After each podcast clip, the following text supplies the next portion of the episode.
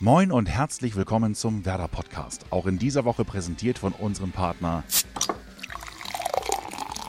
Hakebeck, der Kuss des Nordens. Es ist die 91. Episode und eine Sonderausgabe. Wir haben diese Folge heute bewusst 2 Tage vorgezogen, denn heute ist der 8. März und damit Weltfrauentag. Wir möchten den heutigen Podcast gerne diesem wichtigen Thema widmen. Wir sprechen mit 5 verschiedenen Frauen, die Werder Bremen auf unterschiedlichste Art und Weise erleben. Sie eint, dass sie alle Frauen sind, mit positiven und negativen Erlebnissen. Darüber wollen wir heute sprechen und schauen, ob es sich gebessert hat und was möglicherweise noch besser werden kann und muss. Beginnen wollen wir mit einer liebenswerten Kollegin. Marita Hanke ist seit 27 Jahren bei Werder Bremen. Sie war einst die erste Praktikantin und wurde vermutlich die erste Pressesprecherin der Bundesliga. Marita, Weltfrauentag, ein wichtiger Tag nach wie vor. Merkst du aktuell noch Unterschiede zwischen dem Frausein und Mannsein? Im Job oder in meinem Privatleben merke ich es also aktuell nicht. Dazu muss ich sagen auch, dass sich sicherlich auch ganz viel verändert hat. Also ich bin ja nun etwas älter. Und habe schon, wie gesagt, 27 Jahre hier gearbeitet und in den 90ern war es sicherlich anders als in den 2000er Jahren und die Generation der Männer ist auch etwas anders geworden. Lass uns gerne mal da anfangen, weil als du angefangen hast in den frühen 90er Jahren, warst du, wie gesagt, die erste Praktikantin hier bei Werder Bremen, hast ja unter anderem bei Willy Lemke / Manni Blöhm damals angefangen und wurdest dann Pressesprecherin. Wie waren denn damals so die ersten Begegnungen in dieser Männerdomäne? Also es war erstens schon sehr überraschend für den Club, dass sich jemand als Praktikantin beworben hat. Das war schon erstmal ein Schritt, weil ich tatsächlich die Erste war, die gewagt hatte, hier mal anzufragen, ich möchte hier irgendwas machen. Und dann war das aber eigentlich eine sehr bereichernde Zeit, also für mich, in einen Bereich reinzukommen, der tatsächlich ja von Männern dominiert ist. Und es war aber eher so ein bisschen kleine Familie, waren wir eine sehr übersichtliche Geschäftsstellenanzahl an Kolleginnen und Kollegen hatten. Als es dann darum ging, den Bereich Presse zu übernehmen, war es so, dass ich auch die erste Pressesprecherin der Bundesliga war und die einzige, die sich überhaupt mit Medien bei Werder Bremen beschäftigt hat. Das gab halt keine anderen zusätzlichen Kollegen, die für den Bereich da war, weil das auch noch ein sehr übersichtlicher Bereich in der Bundesliga war. Und ich kann mich erinnern, dass ich schon beobachtet oder angeschaut wurde, als jemand, der erstens diesen Job übernommen hat und dann noch als Frau. Aber es war auch so, dass mir die ersten Schritte nicht negativ in Erinnerung geblieben sind. Mhm. Gab es denn Situationen, bei denen du sagst, da hätte ich früher mal was sagen müssen, da hätte ich vielleicht auch mal den Mund aufmachen müssen, um zu sagen, das ist schon sexistisch? Ich glaube, in meinem beruflichen Umfeld bei Werder habe ich es nicht erlebt. Im erweiterten Feld sind sicherlich das ein oder andere Mal blöde Sprüche gefallen. Und vielleicht lag es auch daran, dass ich das nicht als, die Sprüche waren blöde Sprüche und nie wirklich sexistisch auf mich selbst projiziert oder ausgesprochen, sodass ich sie nie als Angriff empfunden habe und auch nie als persönlich absolut verletzend, sondern als blöde Sprüche, wie ich es jetzt meine, was in der heutigen Zeit sicherlich stärker beobachtet wird und nicht einfach, wie ich es oft gemacht habe, nonchalance drüber hinweggesehen habe. Vielleicht lag es auch daran, dass ich schon etwas älter war und nicht ein Jungspund in der Hinsicht und dass ich das halt tatsächlich als oft mit Augenrollen abgetan habe. Vielleicht war das falsch, das kann man vielleicht so sagen, aber es waren tatsächlich keine Übergriffe. Hm. Gib mal ein Beispiel.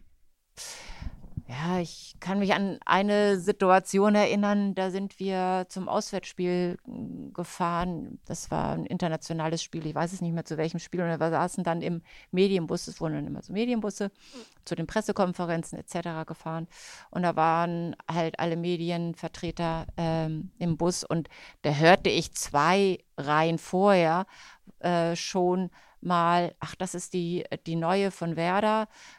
Naja, hübsch ist sie ja, wo ich hinterher gedacht habe, boah ey, da muss ich noch ein paar Bretter bohren und sagt man nichts, halt das mal im Kopf für irgendeinen Spruch, der mir sicher dann passend, zu passender Gelegenheit dann auch, den ich dann zu passender Gelegenheit sagen kann.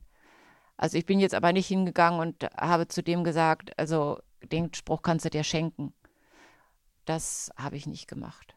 Das wäre vielleicht, also hätte ich in der Situation empfunden, ein bisschen zu viel. Hm. Ist es auch vielleicht so leicht gesagt, dass man sich als Frau dann gegen eine Vielzahl an Männern auch dann zur Wehr setzen sollte, wenn auch so etwas ist? Ist es dann leicht gesagt zu sagen, oder hättest du mal was sagen können?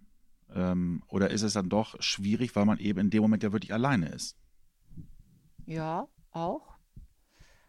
Klar. Und es war die Zeit, wo ich auch überlegt habe, ist das, muss ich mich darüber aufregen oder nicht? Weil es auch noch gar kein gesellschaftliches Thema in der Zeit war. Das kam ja erst auch in den letzten Jahrzehnten stärker auf, dass man sich gewehrt hat, dass man sagt, man soll offen darüber sprechen. Und damals schien mir das eher so als die Liste, den merke ich mir und irgendeinen Spruch, den hebe ich mir auf für später. Jetzt ist ja aber der Fußball und Fußball-Bundesliga ist ja wirklich auch durch die Fans, als du angefangen hast, waren da überwiegend Männer in den Kurven und Männer als Fans im Stadion.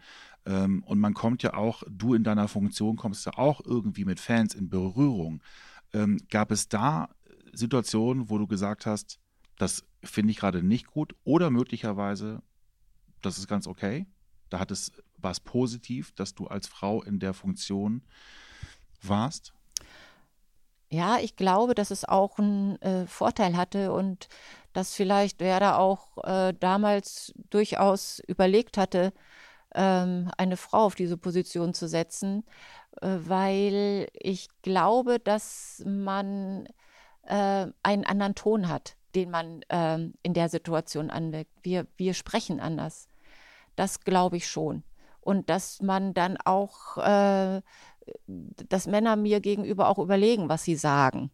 Sie sagen nicht die üblichen Männerfloskeln, die früher sicherlich noch häufiger aus dem Munde flossen als heute. Das tun sie nicht. Die überlegen schon. Und sie waren eigentlich immer, mir wurde immer Respekt entgegengebracht, weil ich auch Respekt gegenübergebracht habe. Es war eine Arbeitssituation und die basierte auf einer Ebene des Respekts. Und so habe ich das dann auch empfunden. Und ich glaube schon, dass der Ton mir gegenüber dann auch ein anderer war. War es einfacher für dich, Spieler vor Fernsehkameras zu locken? Mario Basler zum Beispiel, weil er sagte, ja, wenn Marita fragt und Marita fragt wieder so nett, dann gehe ich da selbstverständlich hin. Ich kann nicht ausschließen, dass das gewesen ist. Dass man mein Bitten und Betteln dann doch schon mal nachgegeben hat. Das mag ich nicht ausschließen. Ja, das kann ich schon sagen. Und ja, das wurde mir dann auch durchaus schon mal bestätigt. Ja, ich weiß nur, die erste Pressekonferenz mit Mario Basler, weil du ihn angesprochen hast, irgendwie, dass Das war ja die erste Pressekonferenz, die dann auch tatsächlich in der Funktion von mir ausgeübt worden ist. Und früher wurde sie immer vom Präsidium, damaligen Präsidium von Klaus-Dieter Fischer, vom Vizepräsidenten abgehalten. Das ging nicht, weil er damals ja überlegt hatte, nach Italien zu wechseln. Und da konnte kein Funktionsträger in dem Sinne die Pressekonferenz leiten. Und ich weiß noch, wie wir beide dann zur Pressekonferenz gingen und sagten, oh Mario, das ist ja meine erste Pressekonferenz, das weißt du. Sagt er, macht nichts, meine auch. Und sind wir da irgendwie reingegangen. Und das war dann einfach, wir waren hinterher beide froh, dass das halt einfach alles gut und glatt über die Bühne ging. Und so einen Ton hatten wir dann ganz oft miteinander, auch mit den Spielern, die habe ich dann schon mal überredet irgendwie. Damals war das ja so, man musste ja die Leute, die Spieler rausbitten, kommst du mal bitte zum Interview für nach dem Spiel. Das ist nicht so geordnet gewesen wie jetzt. Aber Kabine konntest du nicht rein? Da habe ich immer geklopft und man sollte ein gutes Verhältnis zum Zeugwart haben. Den habe ich dann nämlich immer gesagt, geh mal rein und hol den und den Spieler raus. Das war dann so. Also mein wichtiger Partner war dann der Zeugwart, weil wir einen zweiten Zugang hier hatten in der Kabine, ging ja nur durch eine Tür, hol den und den mal raus, den brauche ich jetzt nochmal. Und dann ging er rein und sagte, Marita steht draußen, die braucht jemanden, geht da mal jetzt sofort raus. Und dann funktionierte das. Wurdest du von vielen eher so als Vorzimmerdame von den Oberen gesehen, als Assistentin, oder hat man dich schon als vollwertige Arbeitskraft wahrgenommen? Ja, ich glaube schon eher als Assistentin, als Führungskraft, die man vielleicht auch hinleiten könnte und unterstützen könnte auf eine Führungsposition. Da glaube ich schon, dass das da in den 90ern einfacher bei einem Mann gewesen ist. Doch, eindeutig, das glaube ich schon. Meine Anstellung war ja auch Assistentin des Geschäftsführers für. So hieß mein erster Arbeitsvertrag. Das ja, ist so, das glaube ich schon. Es hat sich ja jetzt unglaublich viel verändert, auch in der Kurve hat sich viel verändert, im Stadion grundsätzlich hat sich viel verändert. Ich glaube, 30% der Besucher eines Spiels, eines Bundesligaspiels sind mittlerweile weiblich. Hast du das im Verlauf der Zeit, die du bei Werder Bremen bist, auch gemerkt, dass sich das sehr entwickelt hat, weg von dem fast reinen Männersport und Männerpublikum hin zu einem diversen Publikum? Ja, also auch, dass das Interesse bei den Frauen stärker für Fußball sich entwickelt hat. Ich weiß, dass, bei uns damals war mit 45.000 Zuschauern das Stadion nie ausverkauft, sondern das waren immer 17.321 Zuschauer. Immer der harte Kern ging halt ins Stadion bei 17.000. Und ich weiß noch, dass Willy als Manager dann immer einführte, wie man halt das Stadion füllen sollte. Und es gab einen Familientag mit Frauen und Kindern. Und das ganze Stadion wurde 45.000. Aber es war keine Stimmung. Und wir haben gedacht, was ist denn da los? Das kann man sich heute überhaupt nicht mehr vorstellen. Weil halt die Kinder und auch die Frauen gar nicht das Interesse hatten wirklich, sondern es war dann Familientag, aber die 17.623, die vorher da waren, die hatten viel stärker Stimmung. Das kann man sich jetzt überhaupt nicht mehr vorstellen. Jetzt ist das Interesse an Fußball viel stärker auch bei den Frauen und bei den Kindern geweckt. Das hat sich auch verändert, dass das Interesse an dem Sport sich verändert hat und das Interesse, dass sie Lust haben, ins Stadion zu gehen und genauso laut sind. Aber dieser Familientag war halt einfach still. Mhm. Daran kann ich mich noch erinnern. Und das war halt damals auch nicht so stark. Das Interesse an Sport und auch an Fußball, das merkt man ja Damals gab es keine Journalistinnen und Sportreporterinnen. Die einzige Journalistin, die hier bei uns im Stadion war, war Anke Schumann. Das ist eine Fotografin gewesen. Sonst waren hier einfach keine weiblichen Medienvertreter. Die gab es nicht. Und das hat sich ja auch erst in den letzten Zeit stark entwickelt. Hast du das Gefühl, es entwickelt sich dann da aber in die richtige Richtung? Alles, was sich positiv entwickeln kann, in diese richtige Richtung, dass Frauen mehr in diese Berufe, auch in den Sportbereich, in männerdominante Berufe, ist richtig. Und man fängt erst klein an. Die großen Steps gibt es in keiner Richtung und sowas. Und jede ist willkommen. Von daher ist es immer eine richtige Richtung, wenn sich mehr Frauen für Fußball, für Sport und in männerdominierte Bereiche hineinarbeitet. Das ist immer der richtige, ist immer ein richtiger Weg. Ich glaube auch, dass es Gruppen immer gut tut, wenn mindestens eine Frau dabei ist, weil es ändert sich das Klima und es ändert sich die Sprache. Da bin ich fest von überzeugt. Nun will ich nicht, dass unsere Fußballmannschaft mit einer Frau aufläuft.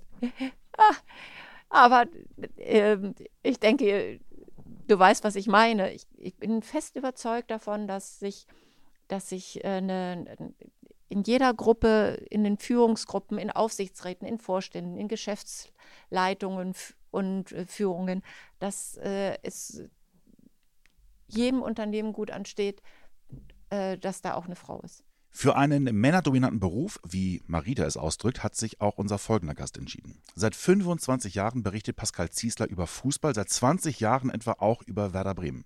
Angefangen hat sie im Regionalfernsehen, wechselte aber schnell zu Sat.1 nach München, dem damaligen Aushängeschild der Sportberichterstattung der 90er Jahre, RAN Sat.1, die Fußballshow.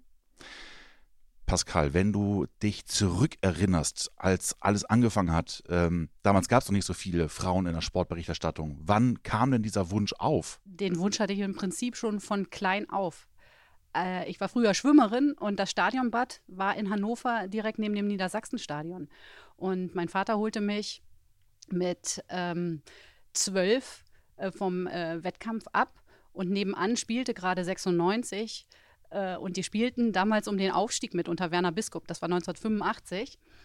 Und dann sagt er, Mensch, wollen wir die letzten 10 Minuten reingehen? Da waren keine Ordner mehr, gar nichts, also haben wir reingeguckt. Und ich war so angefixt, dass ich von da an tatsächlich viele Jahre jedes 96 Heimspiel gesehen habe und Fußball rauf und runter aufgesogen habe. Ob im Fernsehen, ob in der Zeitung. Und mir war sofort klar, das ist das, was ich später beruflich machen möchte. Ich möchte irgendwie mit Fußball in der Berichterstattung zu tun haben. Und hast du das Gefühl gehabt, dass die Menschen, denen du das gesagt hast, dass die das vollumfänglich unterstützt haben und gesagt haben, selbstverständlich schaffst du das? Oder hast du selber auch da gemerkt, es gibt Barrieren, wo Menschen sagen, ja, Pascal, aber du bist halt eine Frau und du weißt schon, dass es schwer ist, da Fuß zu fassen? Naja, also in der Schule macht man ja auch ein Betriebspraktikum. Da habe ich natürlich unzählige Bewerbungen geschrieben, ob an den Kicker, ob an die Sportredaktion der BILD-Zeitung und. Aber leider ohne Erfolg. Letztlich bin ich in einem Plattenladen für 2 Wochen gelandet und nicht in der Sportberichterstattung. Aber ich habe diesen Wunsch nie aufgegeben und habe das, steht sogar in unserer Abi-Zeitung von 1992, dass ich Sportjournalistin werden will. Mich haben alle belächelt. Ich habe gedacht, naja, lächelt mal. Beim irgendeinem Nachtreffen werden wir uns wiedersehen und dann werde ich sagen, ich hab's geschafft. Und ihr? Man muss nochmal zurückblicken, die 80er und 90er Jahren waren ja geprägt eben durch Männer. Es gab vereinzelt Frauen, die dort gearbeitet haben. Doris Paparitz ist eine beim ZDF, Gaby Papenburg war dann ja eben bei Sat.1, um nur 2 zu nennen. Aber hast du denn in den Anfängen, als du angefangen hast, Ende der 90er gemerkt, das ist schon einfach ein Brett, das du da bohren musst, um da anerkannt zu werden, um reinzukommen überhaupt? Ich glaube, erste Voraussetzung ist, dass du diesen unbedingten Willen hast.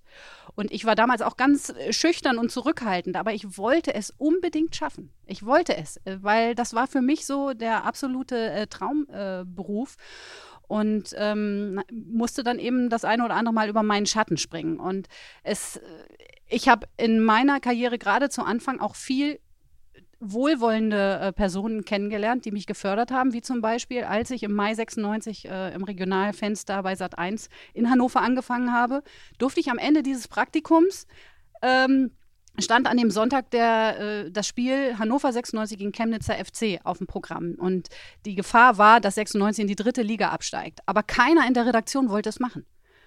Und dann haben sie gesagt, pass auf, geh du dahin, nutz das vielleicht als Eintrittskarte für uns, um als junge, freie Mitarbeiterin aufgebaut zu werden.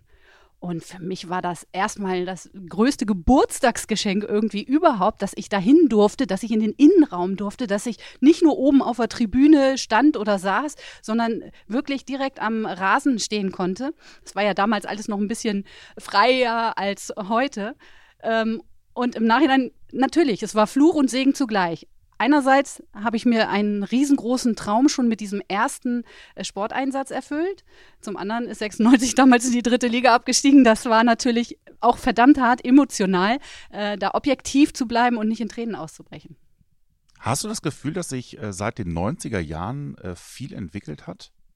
Man kann ja mal anhand der Moderatorinnen, so sage ich es mal, schon ablesen, es gibt mehr Moderatorinnen als in den 90er Jahren. Das steht, glaube ich, fest.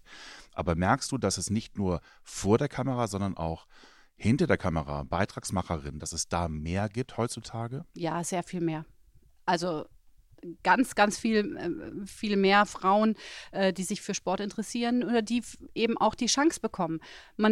Also ich glaube schon, dass du damals dich als Frau viel, viel mehr beweisen musstest, um überhaupt die Chance zu bekommen, einen Einsatz im Sportbereich oder gerade im Fußball zu haben.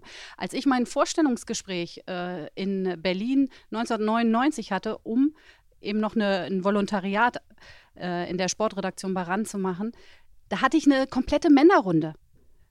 Da waren wirklich die Großkopferten der großen RAN-Redaktion, damals das Aushängeschild in Deutschland, im Fußball-Deutschland.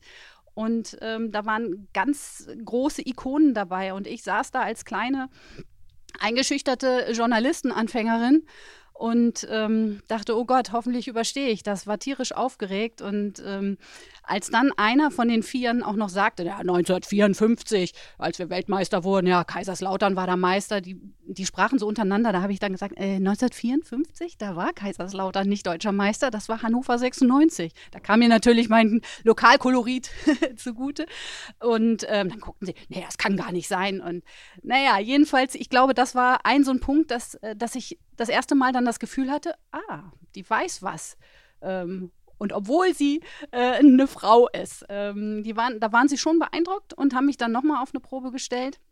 Und auch die habe ich ganz gut geschafft und hatte dann aber tatsächlich das Gefühl, dass ich wirklich von Anfang an, auch wenn ich eben eine auszubildende Journalistin als Volontärin war, Anerkennung hatte und auch gefördert wurde.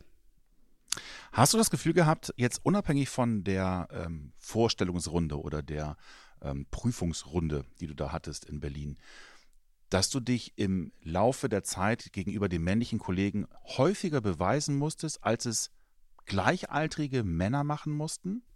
Ehrlich gesagt hatte ich das nicht, sondern ich hatte viel mehr damit zu kämpfen.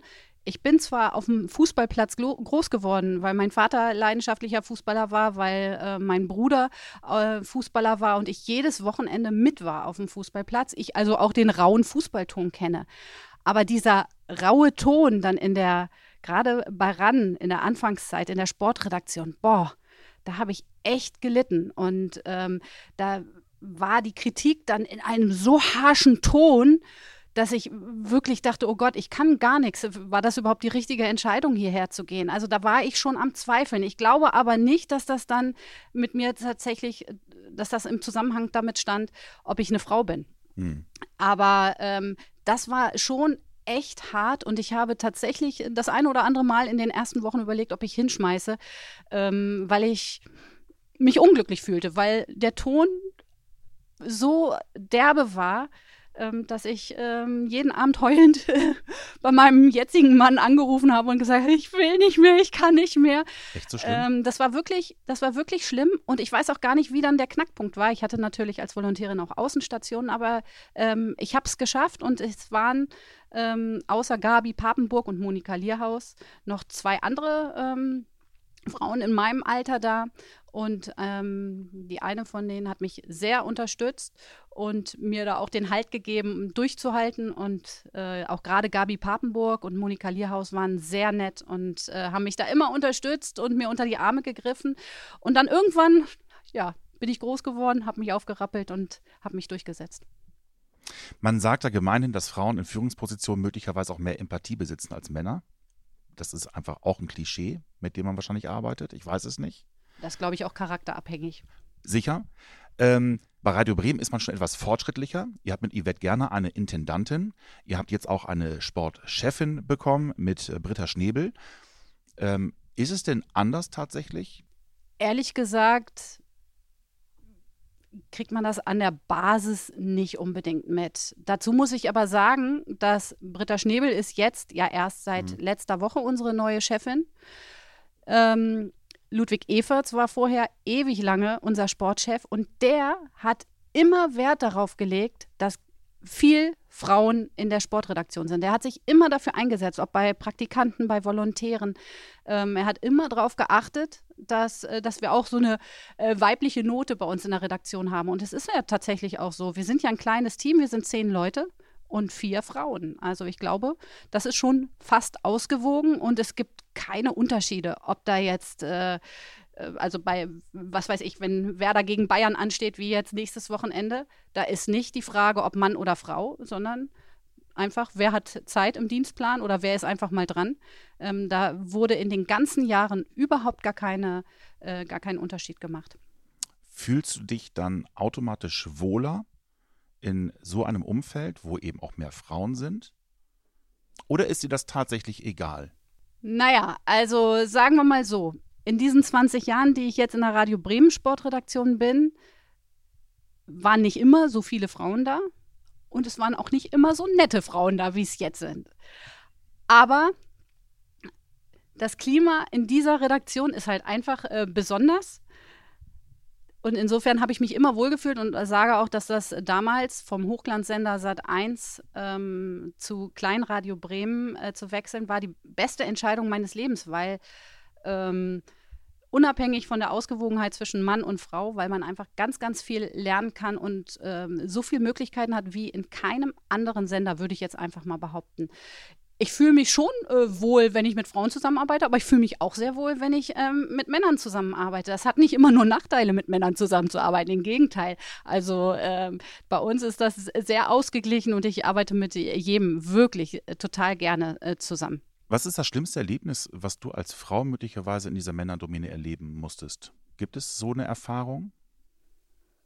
Naja, es gibt schon die Erfahrung, dass du manchmal auf Ignoranz triffst. Ne? Dass du einfach nicht anerkannt wirst, dass du von oben herab betrachtet wirst. Aber da muss ich auch dazu sagen, da gibt es bestimmt Kolleginnen, die da mehr Pech hatten als ich. Ich habe wirklich, toi, toi, toi, ganz wenig schlechte Erfahrungen gemacht.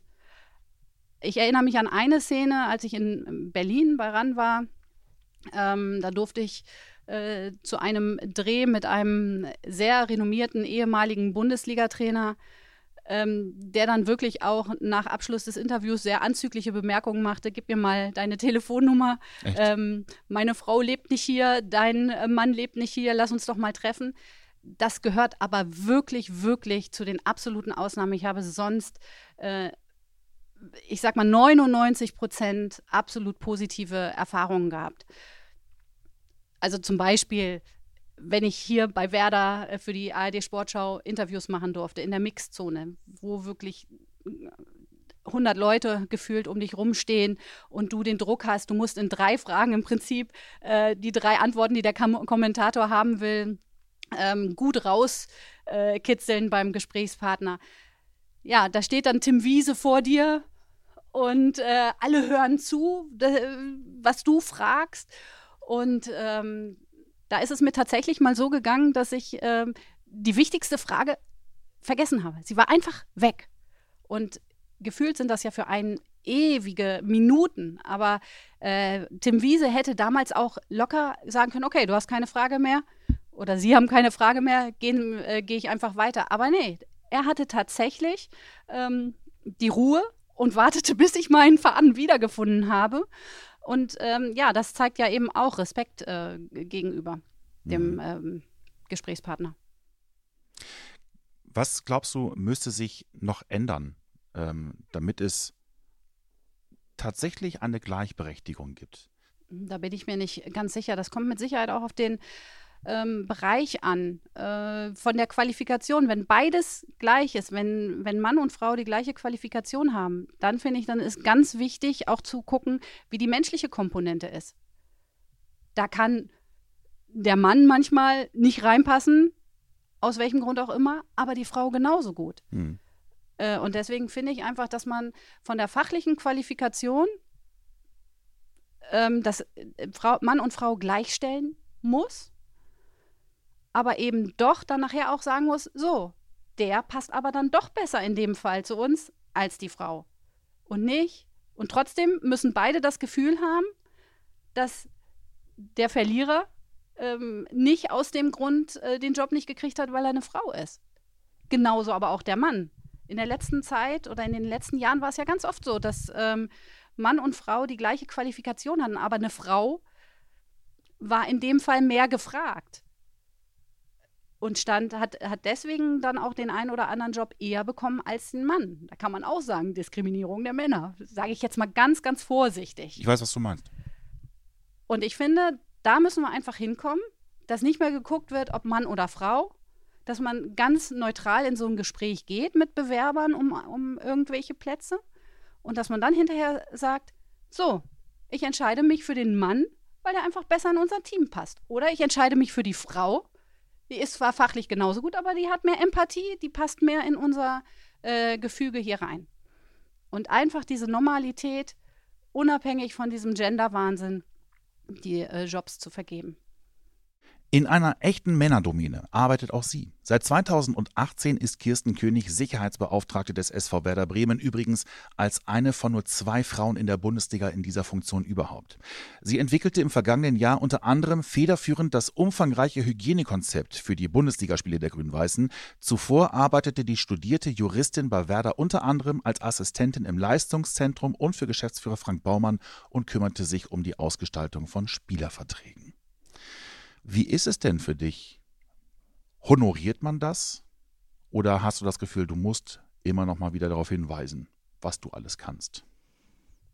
Ja, ich glaube, das liegt in meinem Naturell, dass ich immer das Gefühl habe, ich muss mich immer wieder beweisen und das immer wieder noch mal darstellen. Und ich glaube, dass ich auch gerne mir selber noch mal neue Ziele setze, um die zu erreichen. Weil ich die Arbeit, die ich gemacht habe und die ich jetzt mache, natürlich sehr gerne mache. Und da gehören, glaube ich, sehr viele Emotionen dazu. Ist das möglicherweise vielleicht sogar ein Vorteil, als Frau in diesem Sicherheitsbereich zu arbeiten? Na, für mich auf jeden Fall.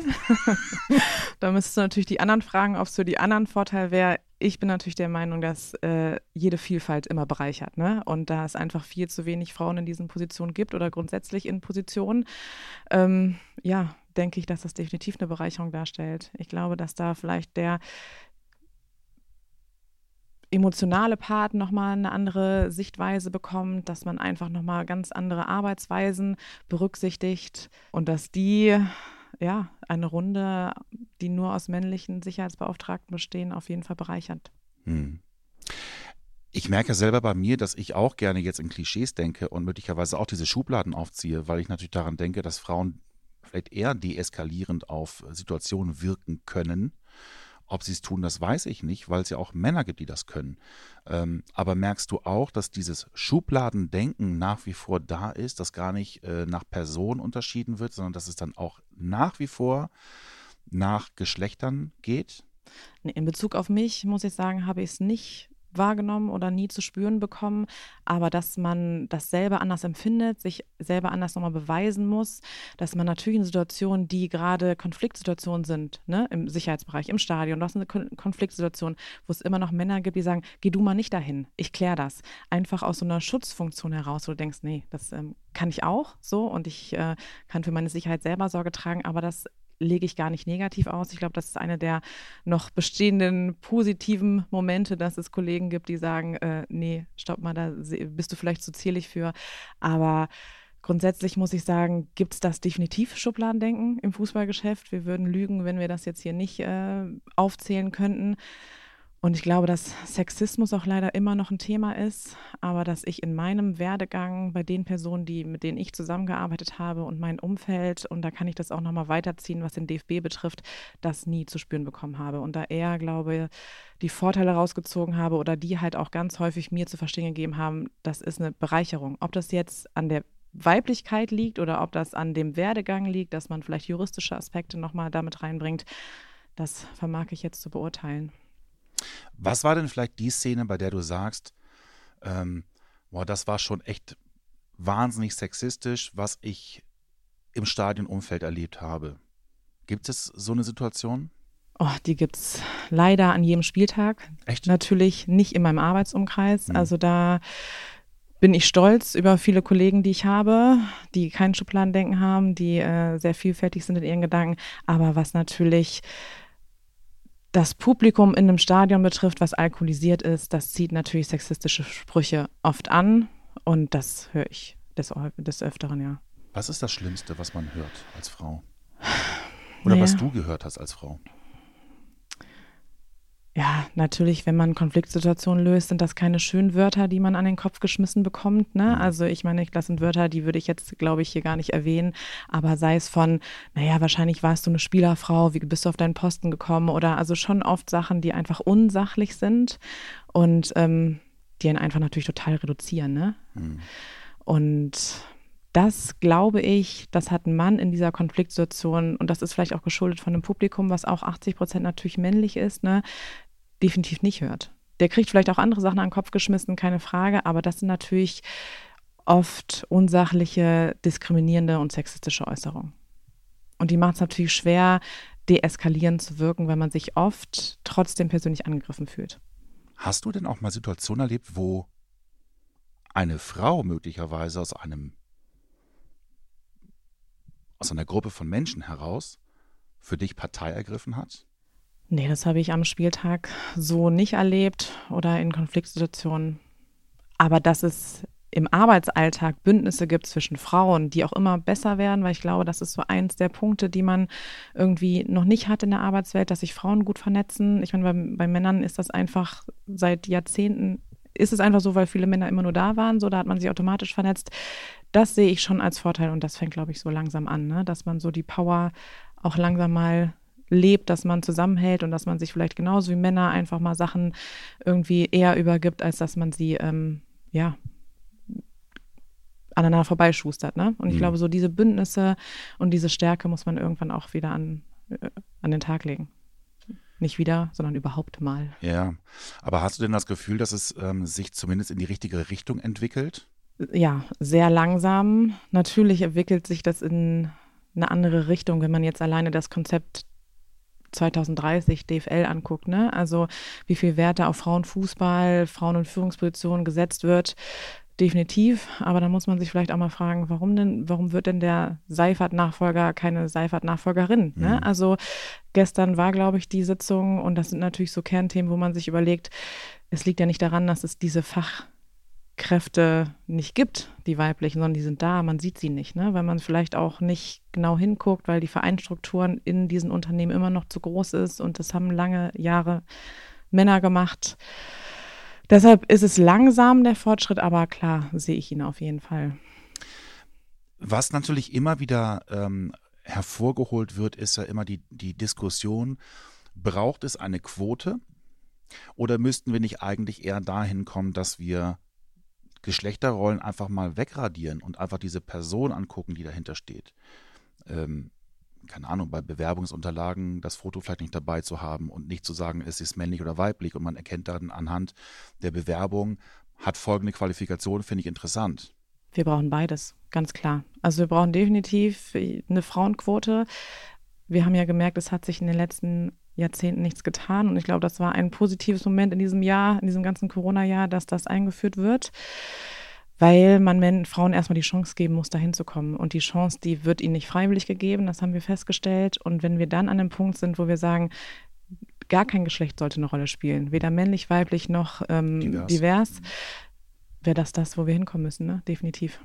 Und eine Bewerbung darf nicht davon abhängen, ob einer einen männlichen oder weiblichen Vornamen hat, sondern die Qualifikation sollte entscheiden. Und ich glaube, das ist ja noch nicht mal, also man sieht in ganz vielen Bewerbungsunterlagen, dass Sachen positiv oder negativ ausgelegt werden, je nachdem, welches Geschlecht beurteilt wird. Ne? Also bei dir wäre es positiv, wenn du 2 Monate Elternzeit machst. Bei mir wären nur 2 Monate Elternzeit wahrscheinlich negativ. Ne? Also das ist einfach bewiesen, und deshalb sollte man nicht nach Geschlechtern urteilen. Mhm. Jetzt ist ja nicht alles negativ. Es gibt ja sicherlich auch positive Sachen.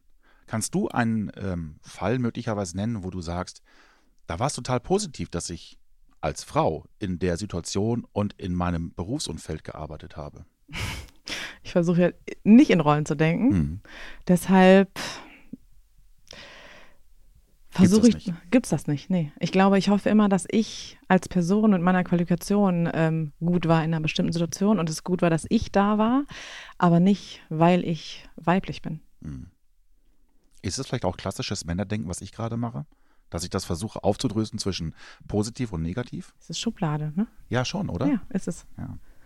Aber ich kann ja vielleicht nochmal so Beispiele nennen, wo ich das Gefühl habe, ich befinde mich selber vielleicht in einer Rolle, wo ich nicht rauskomme. Und Gerne. Das ist zum Beispiel das Thema Kinder haben. Also ist es positiv oder ist das negativ? Ich habe immer gedacht, also grundsätzlich ist Kinder haben total positiv, aber in Bezug auf mein Arbeitsleben habe ich immer gedacht, es ist unprofessionell, wenn ich nach Hause muss, weil ich habe einen Termin mit meinen Kindern oder ich mache das irgendwie präsent auf der Arbeit. Ich habe das immer versucht rauszulassen, immer versucht irgendwie mich professionell zu verhalten. So, und jetzt kommen ganz viele junge Väter und machen genau das Gegenteil. Und es ist total positiv, und es ist tatsächlich positiv, aber ich konnte das für mich nicht so leben, weil ich das Gefühl hatte, dann sehen die mich nicht als die Kirsten König, Sicherheitsbeauftragte, und die leistet gerade enorm viel, sondern die sehen mich, ach, die muss nach Hause, weil die hat 2 Kinder. Und diesen Mehrwert, den die bestimmt auch gesehen hätten, weil man kriegt alles unter einen Hut, habe ich für mich immer versucht, nicht nach außen zu zeigen. Aber ist das eine, in deinem Fall, auch da ist es ein Klischee. Heißt es bei einer Frau möglicherweise, sie muss jetzt nach Hause, weil sie muss sich um Herd, Kinder kümmern, und der Mann möchte nach Hause gehen. Es ist optional, dass er nach Hause geht, weil er seine Frau möglicherweise unterstützen möchte. Ja, das musst du mir eigentlich beantworten, weil ich habe ja gerade geschildert, ich habe es für mich immer als negativen Faktor bei meiner Karriere gesehen, also wie gesagt, nicht die Kinder, sondern dass ich nämlich nicht 100% konzentrieren könnte, weil ich habe vielleicht heute mal einen Arzttermin mit einem Kind, habe das immer versucht, anders zu organisieren. Und genau bei meinen männlichen Mitarbeitern ist es eher, ach toll, dass du das machst und du kümmerst dich. Und das ist natürlich Schubladendenken, aber ob das tatsächlich so wahrgenommen wird von meinem Chef, weiß ich nicht. Ich glaube, dass er es auch bei mir positiv empfunden hätte, ich aber da selber in Schubladen denke und versucht habe, als Frau Sachen anders zu kompensieren, mich anders darzustellen, in diesem Männerbusiness gleichwertig zu kämpfen. So.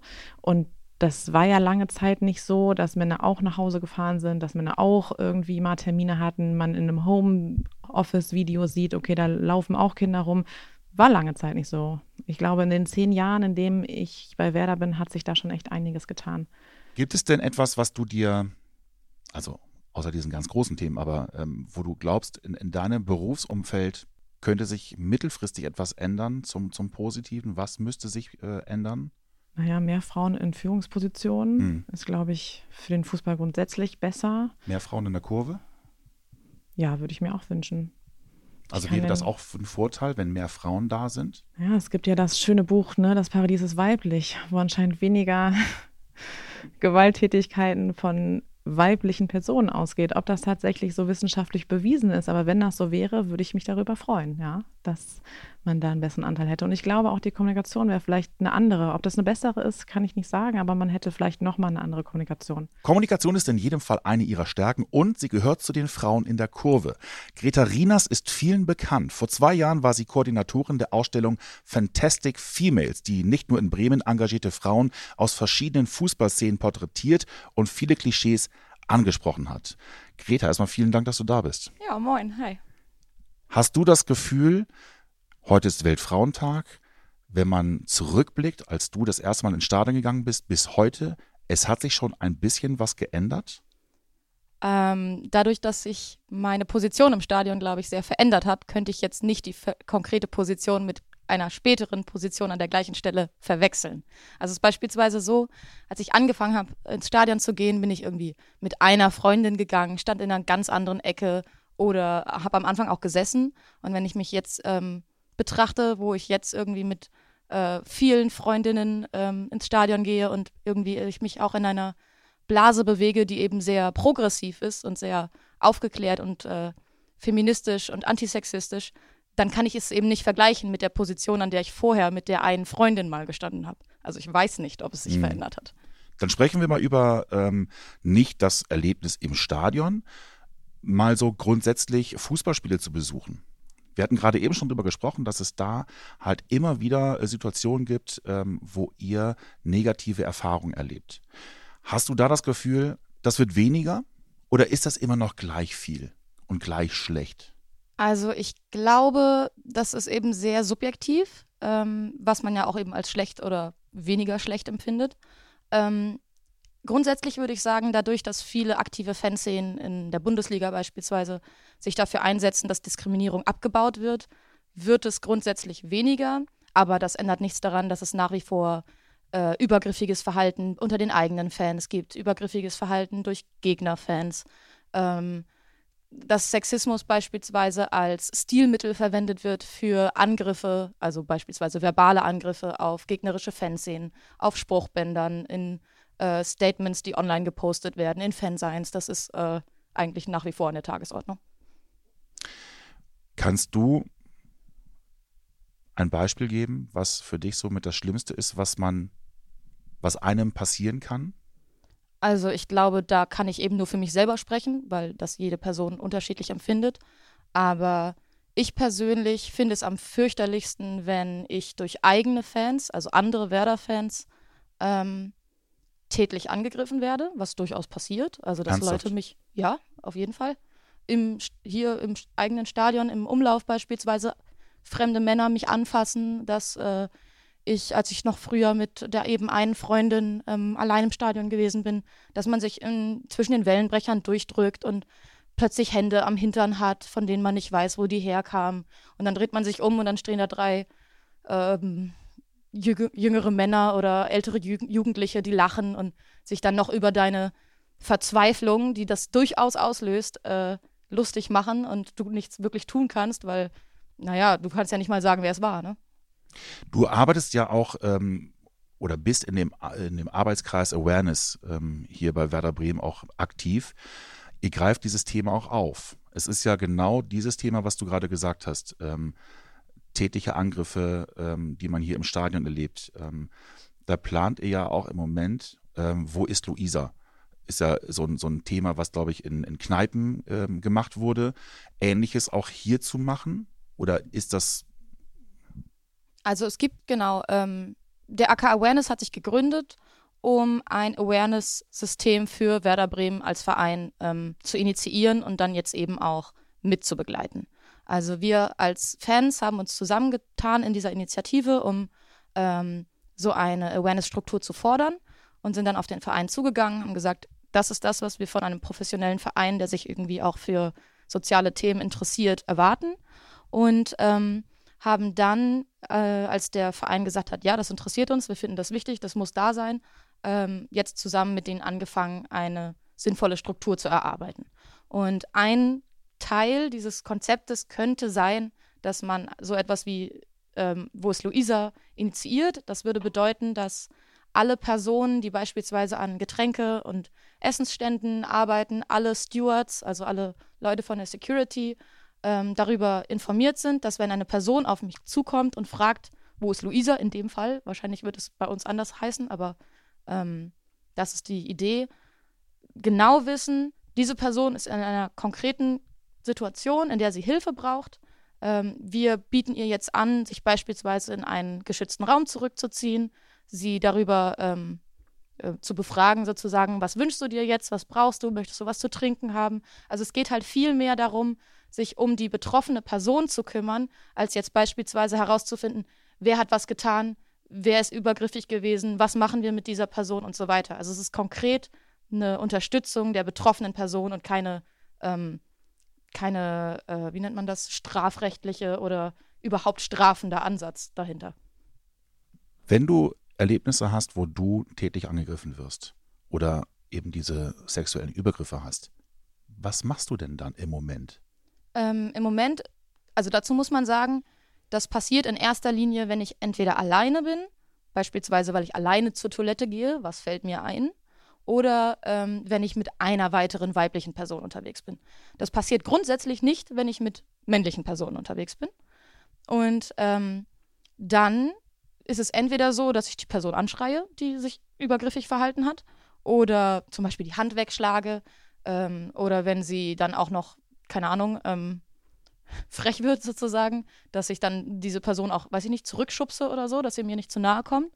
Und in jedem Fall ist es regelmäßig so, dass wenn ich dann beispielsweise von dem Weg durch den Umlauf zurückkomme zu meinen Leuten, erzähle, was passiert ist und alle sich einfach mega darüber aufregen, dass sowas immer noch passiert.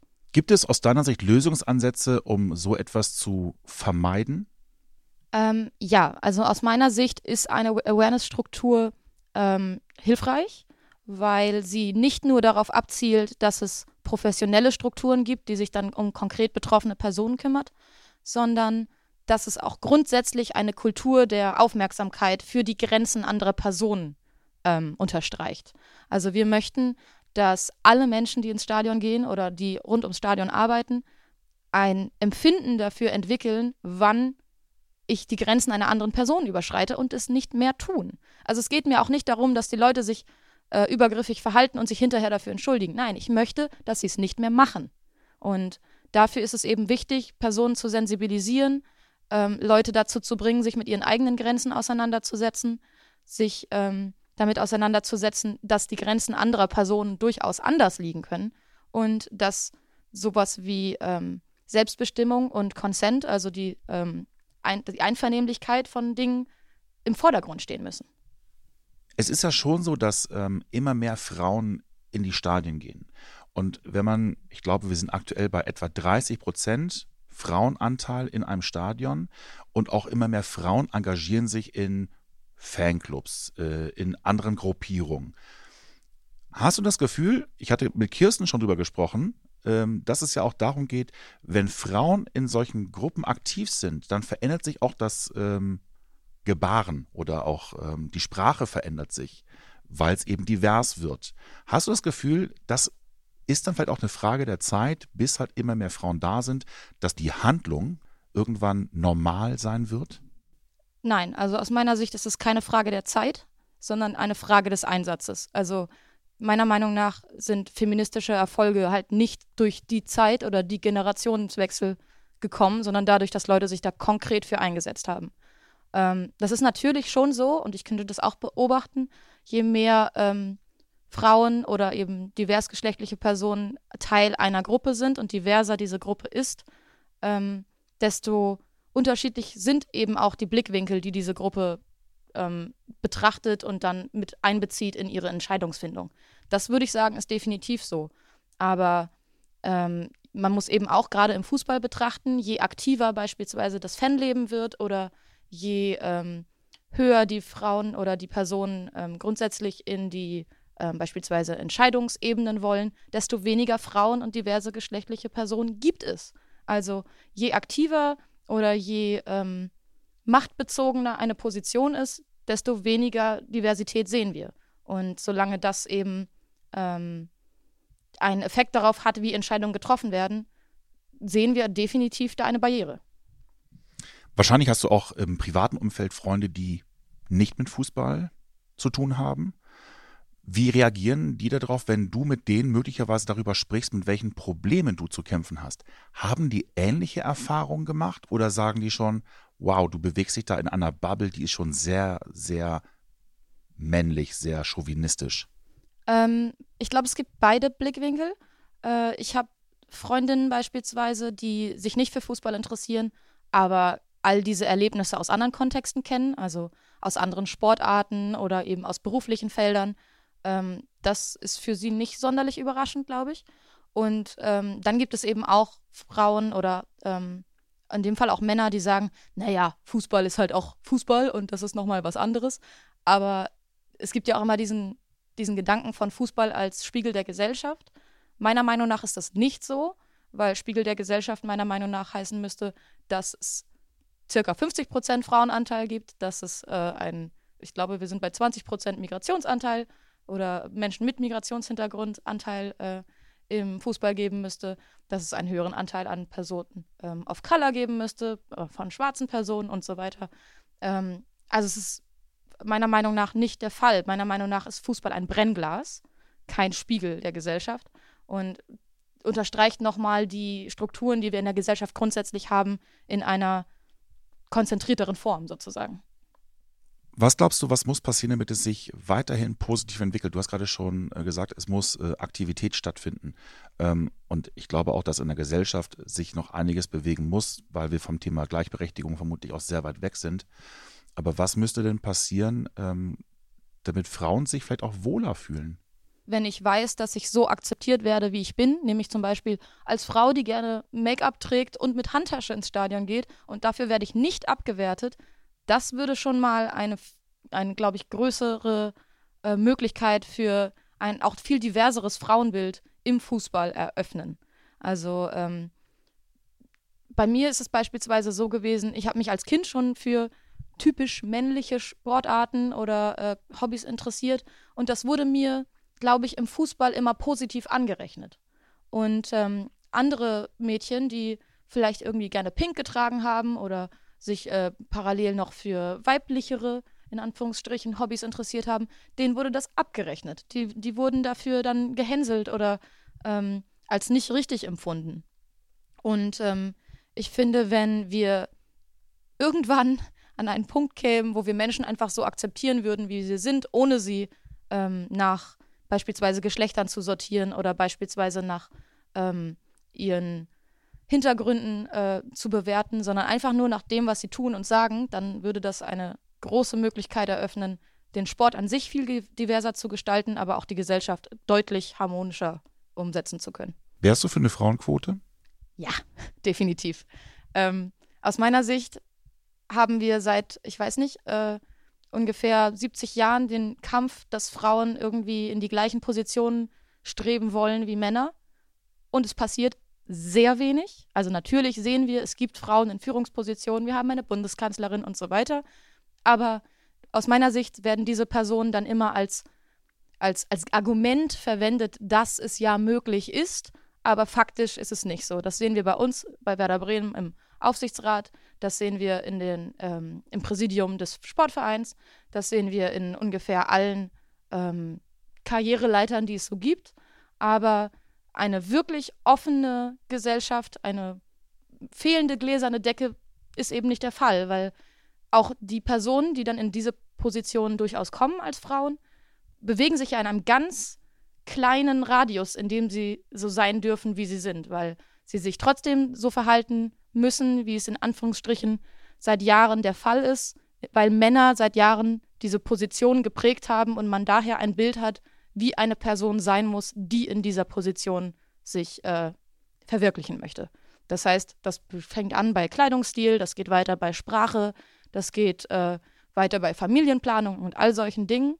Die wirkliche offene, der offene Zugang zu solchen Positionen besteht eben nicht. Und aus meiner Sicht brauchen wir die Quote, um überhaupt erstmal einen Fuß in die Tür zu bekommen.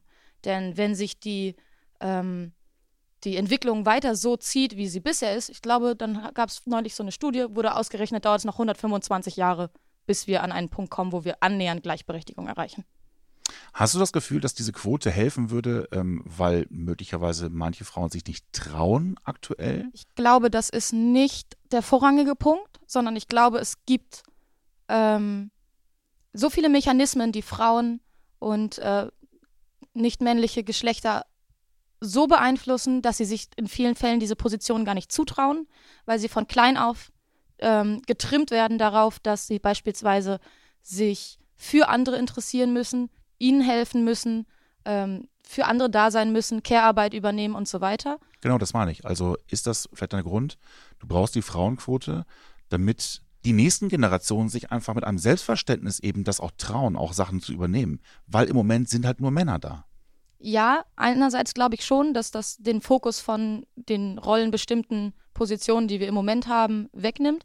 Aber vor allem ist es meiner Meinung nach auch so, dass es die Tür öffnet für die Frauen, die auch jetzt schon die Kompetenz dafür haben, aber sie ihnen trotzdem verwehrt werden, diese Position, weil sie Frauen sind. Es wird ja immer gesagt, Frauen bekommen die Position in einer Frauenquote dann ja nur, weil sie Frauen bekommen. Das ist aber faktisch falsch. Im Moment bekommen nämlich Männer die Position, weil sie Männer sind. Und aus meiner Sicht muss man eben genau dieses System aufbrechen. Das kennt man beispielsweise auch aus Talkshows. Da werden dann Leute zu einem Thema eingeladen, die vielleicht jemand schon im Handy hat. Und in diesem Handy sind halt zufällig nur Nummern von anderen Männern. Also werden nur Männer eingeladen. Das heißt, du hast diese ganzen Networking-Strukturen untereinander. Es werden Leute befördert, die mir ähnlich sind. Wenn ich ein Mann bin, befördere ich Männer und so weiter. Aber sobald wir eben eine Quote haben, die diese Person zwingt, darüber nachzudenken, auch andere Leute in Erwägung zu ziehen, was in diesem Fall im Moment nicht der Fall ist, dann, glaube ich, können wir mit dem Fuß in der Tür die Tür auch aufbekommen. Seit 2,5 Jahren hat Marie-Louise Eter die Rollen getauscht, wurde von Spielerin zur Trainerin. Im Leistungszentrum von Werder Bremen kümmert sie sich um die Ausbildung der U14-Junioren und ist damit die erste hauptamtliche Trainerin der Grün-Weißen im eben jenem Leistungszentrum. Grüß dich. Hallo. Trainerin im Leistungszentrum, die erste Trainerin im Leistungszentrum. Da stellt man sich natürlich die Frage, in welcher Form hast du möglicherweise mit Sexismus zu kämpfen in deiner täglichen Arbeit? Kommt sowas vor oder erlebst du es gar nicht? Das ist ein Thema, was definitiv auch vorkommt. Ich glaube, schon mein ganzes Leben mich begleitet, weil ich ja von klein auf in der Welt des Fußballs groß geworden bin und natürlich gerade auch in dieser ja doch auch Männerdomäne und mich eigentlich schon von ja klein auf und eben natürlich dann ab dem Jugendbereich schon auch immer wieder mich das Thema auch begleitet hat, ja. Was war aus deiner Sicht das vielleicht schlimmste Erlebnis? Ich kann das jetzt gar nicht an einem Beispiel so festmachen. Es sind halt immer wieder, ja, natürlich Sprüche, auch wenn man in so Kreise kommt, wo viele Männer zusammen sind, dass dann eben immer mal wieder so, ja, so Sätze fallen, ja, wo du dann erstmal gar nicht so richtig auch weißt, wie du darauf reagieren sollst, wo man dann das so vielleicht auch ein bisschen belächelt und dann im Nachhinein manchmal so denkt, boah, das war eigentlich gerade ziemlich grenzwertig. Ja, also an einem Beispiel kann ich es gar nicht festmachen, aber ich habe da relativ viele unschöne Dinge auch schon erlebt. Ja, du bist die Person, auf Kosten derer viele dann Witze machen, zum Beispiel? Ja, genau. Also gerade so, wenn man dann in einer größeren Gruppe vielleicht ist, dass dann doch ja von Seiten eines Mannes, dass man dann vielleicht cool sein möchte oder ja, so, ich weiß gar nicht, woher das dann tatsächlich auch manchmal kommt. Unter Männern wird dann vielleicht auch immer noch mal anders gesprochen, als wenn da eine Frau dabei ist, aber dann schon auch in meine Richtung oder über meine Person oder dadurch, dass ich eben eine Frau bin, um dann vielleicht, ja, seine Stellung vielleicht ein bisschen zu erhöhen oder, ja, ich weiß gar nicht, was dann manchmal auch so dahinter steckt, aber, ja, um vielleicht auch cool zu sein, vielleicht, ja. Mhm. Wenn du mit den Jungs unterwegs bist zu Turnieren und du musst dich als Trainerin zu erkennen geben, wirst du dann sofort akzeptiert oder sind manche überrascht? Total überrascht. Also gerade zu Beginn meiner Zeit als noch U13-Trainerin sind wir ja auch auf vielen Turnieren unterwegs gewesen und da wird man dann schon oft angesprochen und gefragt, wo denn der Cheftrainer jetzt der Mannschaft wäre. Und ja, auch, oder ob ich denn die Physiotherapeutin bin von der Mannschaft, dass eben, ja, so in der Denkweise allgemein da überhaupt nicht das vorhanden ist, dass ich vielleicht auch die Cheftrainerin jetzt der Mannschaft sein könnte und dass dann eben auch, selbst wenn Spiele laufen und man sich jetzt vorher dann irgendwie noch nicht so begegnet ist, dass dann der Trainer vielleicht auf der anderen Seite etwas überrascht ist, dass dann auf einmal eine Frau von außen coacht und ja, oder auch, das gibt es in vielen Bereichen, auch Zuschauer, die dann auch überrascht sind, wenn auf einmal eine Frauenstimme vielleicht ein bisschen lauter ist an der Seitenlinie. Auch da, glaube ich, ja, ist es dann doch immer wieder für viele eine große Überraschung, dass dann eine Frau als Cheftrainerin in dem Bereich bei einer Jungsmannschaft die Hauptverantwortliche ist. Du bist ja in der Form fast eine Pionierin. Es gibt ja Imke Wübbenhorst, die das schon gemacht hat, auch bei höherklassigen Teams als Trainerin gearbeitet hat. Aber merkst du selbst auch, wie viel Energie du möglicherweise mehr aufwenden musst, um eben auch da Barrieren einzureißen, damit du halt nicht immer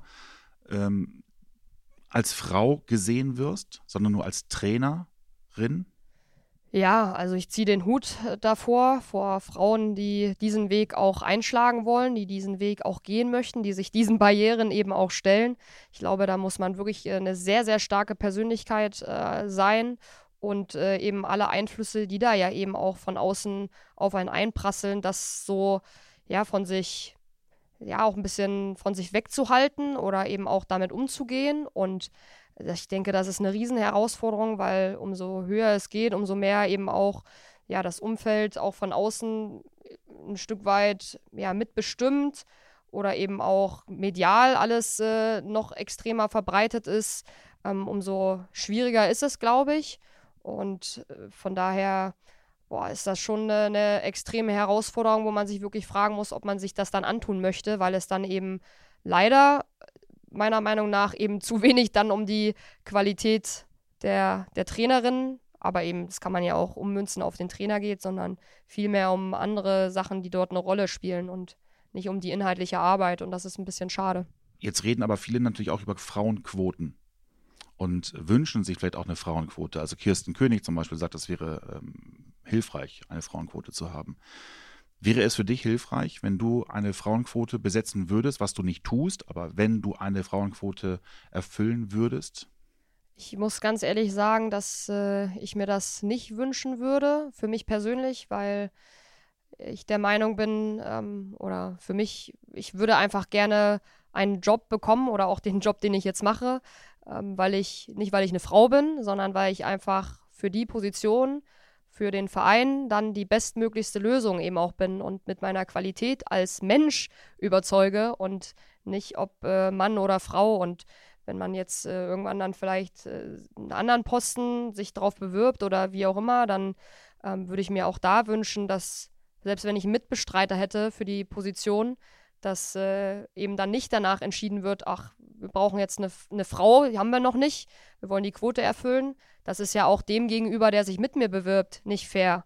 Und dementsprechend würde ich mir wünschen, dass eher ein Umdenken insgesamt in der Gesellschaft dort ja, passiert und eben Frauen auch die Chance haben, ja, rein von ihren Qualitäten zu überzeugen, dass dort eine Offenheit da ist und dass eben das Geschlecht da keine Rolle spielt und dass eben, wie gesagt, egal ob Mann oder Frau, sondern das ist immer rein um die Qualifikation, um die Qualitäten, um den Mensch und dessen Stärken und Schwächen, dass es da eben drauf ankommt.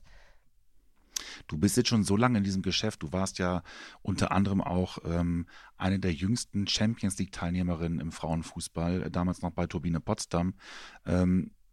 Hast du Situationen erlebt, bei denen du sagst, ich hätte damals was sagen müssen, weil da Sprüche gekommen sind, auch damals als junges Mädchen? Ja, also im Nachhinein lässt man ja, also vieles, was so auf einen einprasselt, merkt man ja dann manchmal vielleicht auch im Nachhinein erst so, boah, was ist da, was war das eigentlich? Man ist ja dann teilweise auch so geschockt von so Sachen, die dann irgendwie kommen, oder nimmt das so hin oder lächelt das auch mal weg, und im Nachhinein denkst du dir, boah, eigentlich hätte ich da vielleicht was sagen müssen. Andererseits habe ich auch schon Situationen erlebt, wo ich so denke, okay, Da brauche ich auch nicht viel zu sagen, weil das lohnt sich dann auch einfach nicht. Wo dann eben auch der Respekt dann teilweise ganz verloren geht, und mit so jemandem will ich mich dann einfach auch nicht auf Augenhöhe begeben. Aber vielleicht ein Beispiel jetzt auch, das noch gar nicht allzu lange her ist, im Spiel mit der U14 gegen ein anderes Team, wo dann eben auch es ein sehr emotionales und hitziges Spiel war, wo es dann leider nicht mehr so viel um den Fußball an sich ging, sondern um ganz viele andere Geschichten. Ich habe großes Verständnis dafür, dass wenn man gegen Werder Bremen spielt, dass das natürlich eine reizvolle Aufgabe ist, dass dann die Emotionen vielleicht auch mal ein bisschen hochkochen, dass man unbedingt gewinnen möchte. Das gehört ja auch dazu im Leistungsbereich oder allgemein bei Fußballspielen. Nur wenn es dann eben so weit geht, dass unter Trainern dann die Emotionen so hochkochen und dann eben so eine Aussage fällt wie, ja, du sabbelst die ganze Zeit und das als Frau, so, das als Zitat.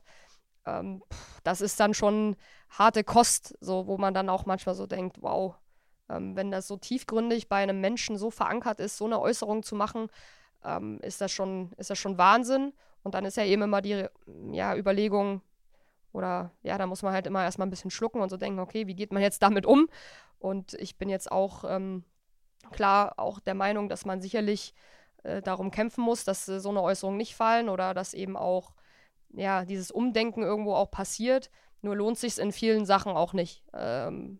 Manchmal ist es so, wo ich so denke, okay, das geht jetzt schon so weit, das macht gar keinen Sinn, sich jetzt mit so jemandem auseinanderzusetzen, weil da ja eben auch das von den Emotionen und auch von diesem inneren Verständnis so weit weg ist, dass ich den auch gar nicht überzeugen könnte.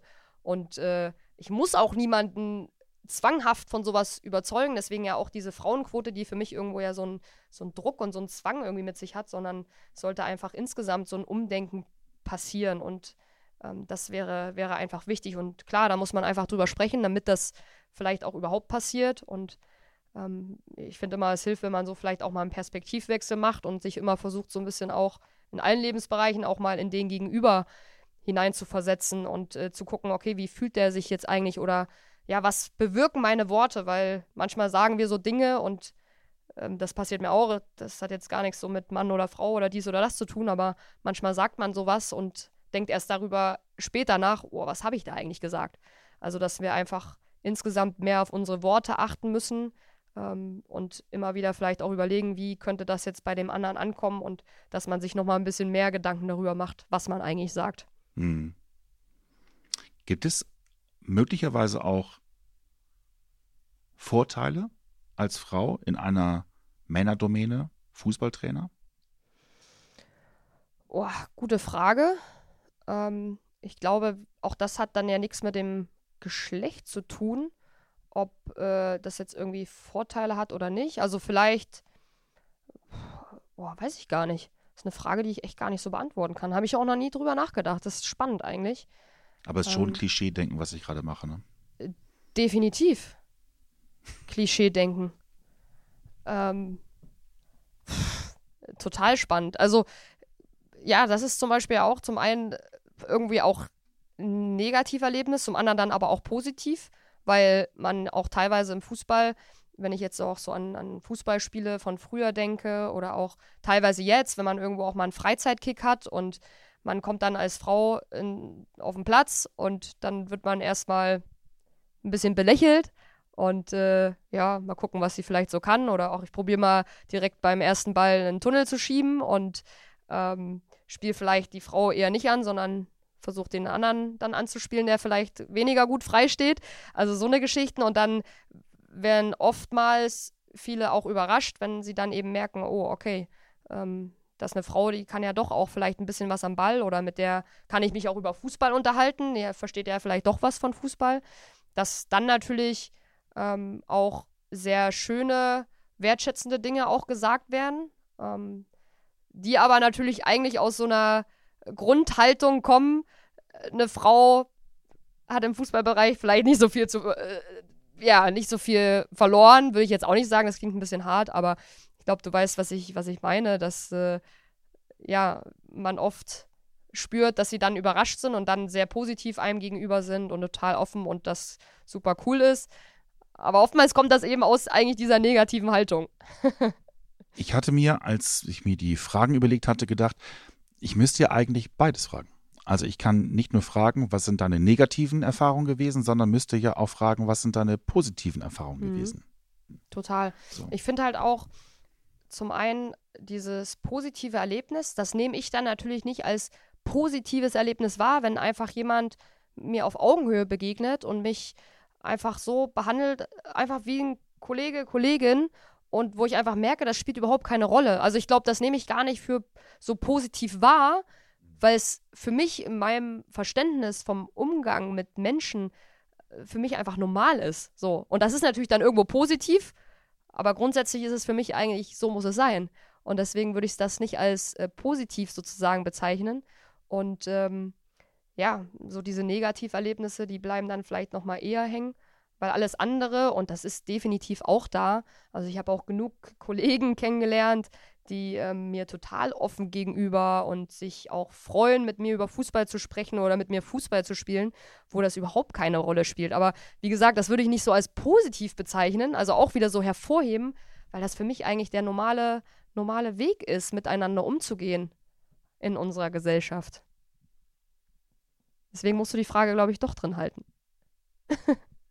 Was meint ihr? Ist diese Frage legitim? Sollte man oder muss man nicht nur nach schlechten, sondern auch nach positiven Erfahrungen fragen?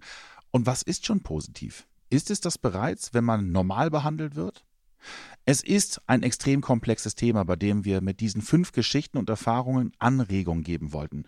Es hat sich sicher einiges zum Positiven verändert, von einer Gleichberechtigung aber kann leider noch keine Rede sein. Ich hoffe, dass es dem einen oder anderen hilfreich war. Dies war die 91. Ausgabe des Werder Podcast. Solltet ihr Anregungen oder Fragen haben, schickt uns gerne einen Text oder Sprachnachricht per WhatsApp an die Nummer 0174 668 3808. Die Nummer findet ihr wie immer auch unten in den Shownotes. Denkt dran, dass ihr diesen Kanal auch abonnieren könnt, denn dann verpasst ihr keine weitere Folge mehr. Und ihr seht auch, wenn das Vorspiel erscheint, unser Vorberichtspodcast vor jedem Pflichtspiel. Zu hören gibt es uns auf Soundcloud, Spotify, dem Apple Podcast und Deezer. Ich hoffe, ihr schaltet auch kommende Woche wieder ein. Bis dahin, macht's gut. Tschüss.